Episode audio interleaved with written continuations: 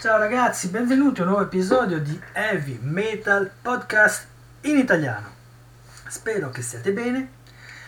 E questo è purtroppo l'ultimo episodio sulla New Wave of British Heavy Metal, perché negli episodi precedenti ho cominciato a parlarvi di questo periodo storico musicale e a presentarvi dei dischi. E nel mio progetto c'erano 40 dischi da presentarvi, divisi in 10 dischi per episodio e questo è il quarto episodio per cui arriverò al quarantesimo disco. E purtroppo mi dispiace, sarà finito questo episodio, questo periodo, ma magari ci torneremo poi successivamente.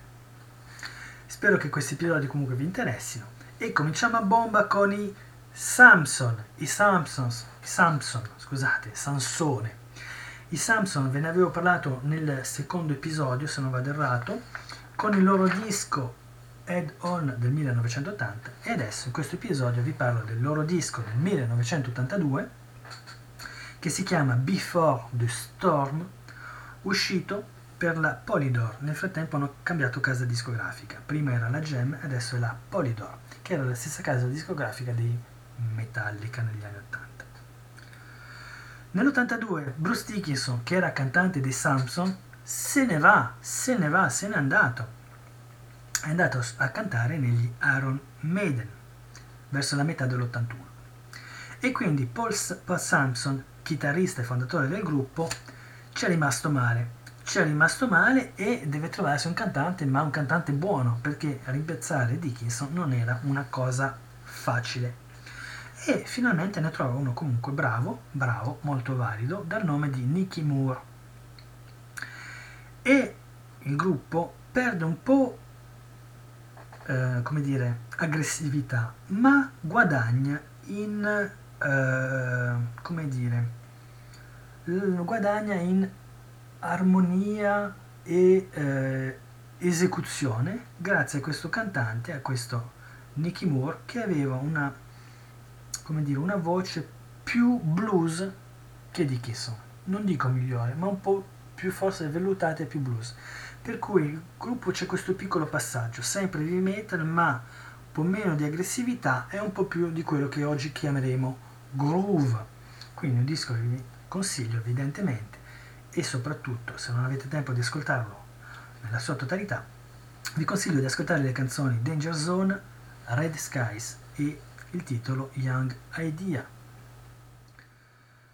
Secondo disco di cui vi parlo è sempre del gruppo Tank, di cui vi ho parlato precedentemente, Tank che riunisce l'aspetto heavy metal di questo periodo della New Wave British Heavy Metal a un'attitudine, alle sonorità punk, quindi un gruppo bello incazzato. Il disco di cui vi parlo esce nel 1983, si chiama This Means War ed è stato pubblicato dalla Music for Nation, che all'epoca era una grande casa discografica, soltanto che poi fallirà anni dopo, ma all'epoca era una casa abbastanza grossa, o comunque valida nel, eh, nello scovare delle gemme. Allora, questo disco This Means War dei Tank è un po' meno dallo spirito Motorhead che il disco precedente Fields Ounce of AIDS, ma This Means War, che è un po' più come dire, un po' più pulito, mantiene intatta l'aggressività e comunque il, questo senso del ritornello del gruppo. Quindi l'aggressività invariata, il fatto di avere dei ritornelli che eh, dire, restano bene in mente, anche questo non cambia, il gruppo diventa solo un pochino meno aggressivo perché quell'attitudine un po' punk viene un po' stemperata. Comunque resta un disco molto valido e vi consiglio di ascoltare i titoli Just Like Something From Hell oppure This Means War che dà il titolo al disco, oppure Laughing in the Face of Death. Continuando la nostra carrellata vi parlo dei Savage, che hanno pubblicato il disco Loose and Lethal nel 1983 sulla casa discografica Ebony Records. E questo Savage è un gruppo che ha influenzato ancora i Metallica. All'epoca in cui Dave Mustaine Mustaine era ancora nel Metallica con il titolo Let It Loose, che è un titolo molto speed metal, con una buona ritmica, un buon assolo e dei chitarristi molto ispirati come Andy Dawson e Wayne Renow. e disco molto valido, molto interessante, molto solido. Anche qui heavy metal, ma con delle, come dire, delle puntate più legate allo speed metal. Le canzoni che vi consiglio sono Lady Loose, di cui vi ho parlato e che ha influito molto su questo, mm, come dire, questo prima eh, formazione dei Metallica dove all'epoca c'era ancora Dave Mustaine quindi Lady Blues oppure Ain't No Fit Place oppure il titolo Cry Wolf. Passiamo a un classico che anche qui secondo me avete tutti ascoltato, ma se non l'avete ascoltato vi consiglio a farlo perché anche qui non sarà tempo perso. È il disco degli Iron Maiden The Number of the Beast, uscito nel 1982, pubblicato dalla casa discografica EMI e quindi con il nuovo cantante di cui ve ne parlavo nei precedenti episodi, Bruce Dickinson, che sostituisce Paul Diane e lo sostituisce veramente in cammino perché Paul è stato licenziato durante la tournée degli Aromeda dell'81 quindi Bruce Dickinson lo, sostitu- lo, sostituisce prima su scena durante i concerti e poi uh, in studio con l'uscita di questo disco The Number of the Beast. E questo terzo disco è veramente molto bello. Meno punk veramente l'attitudine punk e che sia musicale oppure nei testi che potevate trovare su Iron Maiden o su Killers non c'è più. C'è un passaggio di questa, dire, questa attitudine punk con dei testi a carattere urbano o comunque di rivolta sociale. Questo, qui, questo elemento quasi non c'è più perché The Number Beast si sposta su altri temi, su altri argomenti ma comunque Iron Maiden resta uh, inossidabile e fa quello che per i critici è il disco migliore. Per me non lo è, ce ne sono altri che sono migliori ma non escludo che effettivamente Iron Maiden e The Number of the Beast sia uno veramente dei migliori, non il migliore secondo me, ma veramente uno dei migliori dischi.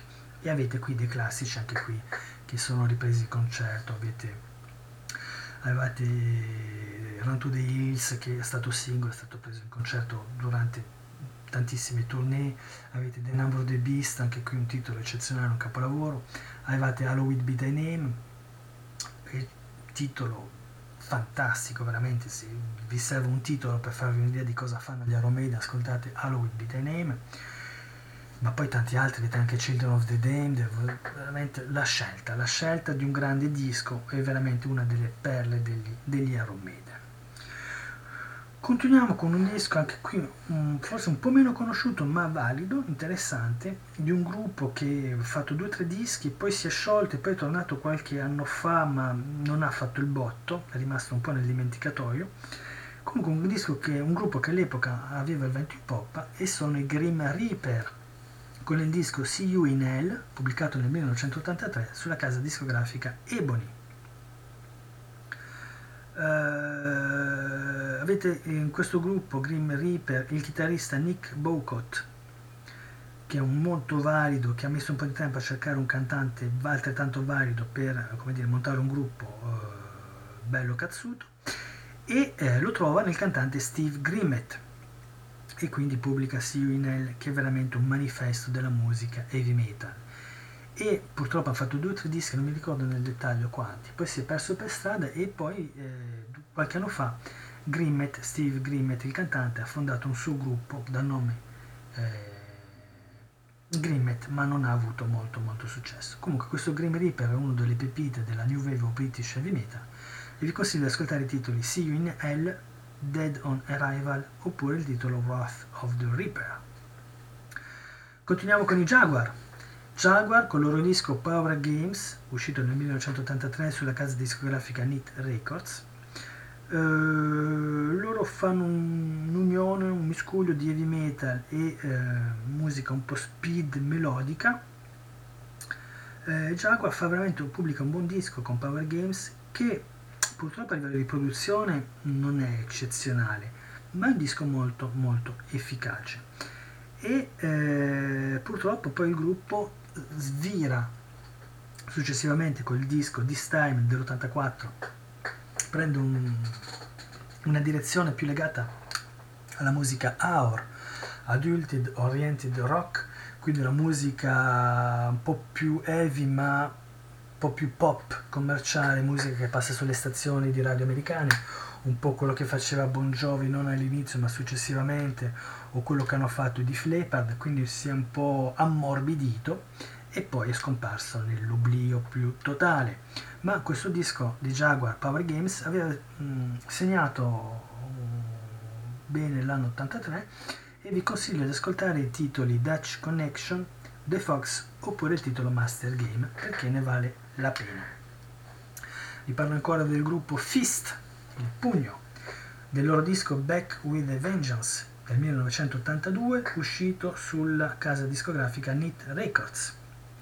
Eh, loro vengono da Newcastle e Fist eh, aveva già pubblicato in realtà nell'80 un primo disco Turn the Hell che era Turn the Hell On, pardon, scusate, Turn the Hell On nell'80, un disco onesto ma non eccezionale, ma è con questo Back with the Vengeance che il quintetto veramente riesce a marchiare gli, gli animi dell'epoca perché è un'unione anche qui di hard rock e heavy metal, ma resta un album molto diretto, melodico, bello cazzuto per l'epoca e vi consiglio per farvi un'idea i titoli Tour de Hell On, SS Giro oppure il titolo Dog Soldier.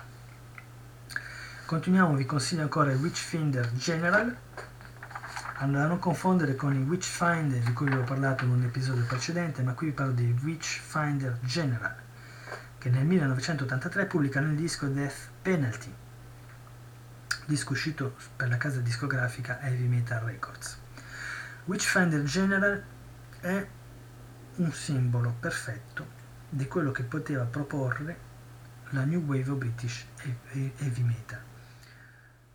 Perché avete dei riff che ricordano i Black Sabbath, veramente Tony Yommi, ma non, è un po' doom, un po' heavy, è mm, bello, bello, oscuro interessante, molto riuscito, produzione corretta. E ecco c'è questo, questa, questa tensione legata più all'heavy ma all'heavy doom eh, senza caricaturare i Black Sabbath ma si riconosce veramente che sono molto ispirati da, dai Black Sabbath. È comunque un disco molto valido per cui vi consiglio Beachfinder General e soprattutto di ascoltare questi titoli come Death Penalty che dà nome al disco oppure Witchfinder General che dà nome al gruppo, oppure il titolo RIP, RIP, Rest in Peace.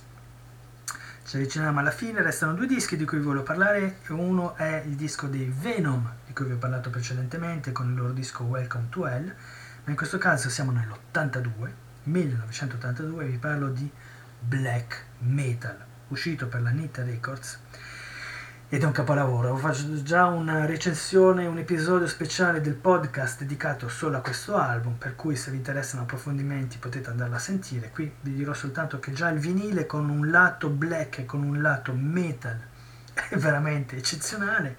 Copertina avete un bel uh, satanasso con lettere gotiche, croce rovesciata e chi più ne ha più ne metta.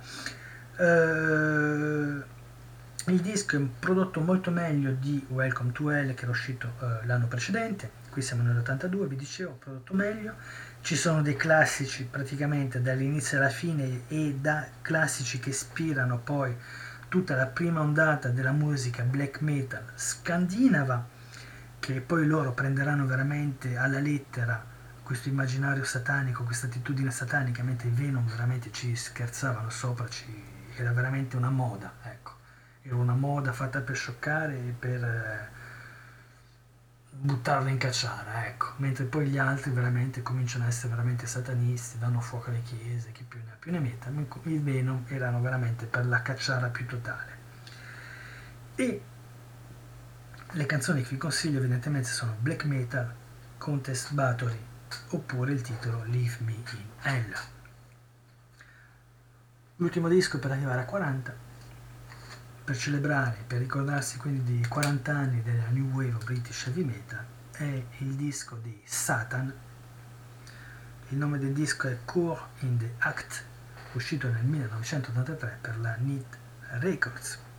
Satan è un gruppo che ha un po' lo stesso destino di alcuni altri perché era un po' dopo dire, un inizio interessante è un po' partito nell'oblio, ma grazie o a causa di, un certo, di una certa moda che si è diffusa negli ultimi anni di nostalgia sono tornati un po' alla ribalta ma nel 1983 avevano proposto un disco molto interessante questo Cure in the Act perché il gruppo era già attivo nell'80 ma qui nell'83 finalmente incide un vinile e lo pubblica. Avete due chitarristi veramente con molto talento molto molto bravi come Steve Ramsey e Russ Tippins un cantante cazzutissimo veramente di alto livello Brian Ross e ecco un disco che va sentito e se non avete il tempo vi consiglio di ascoltare i titoli Trial by Fire Blades of Steel oppure il titolo Break Free. Quindi questo episodio finisce qui.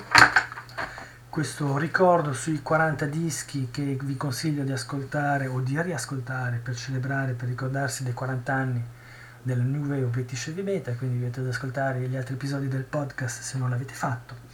Se l'avete fatto spero che questi episodi vi siano piaciuti, vi siano interessati e io vi do appuntamento a un altro episodio di Heavy Metal Podcast in italiano. Vi ringrazio per avermi seguito, state bene, ciao ragazzi!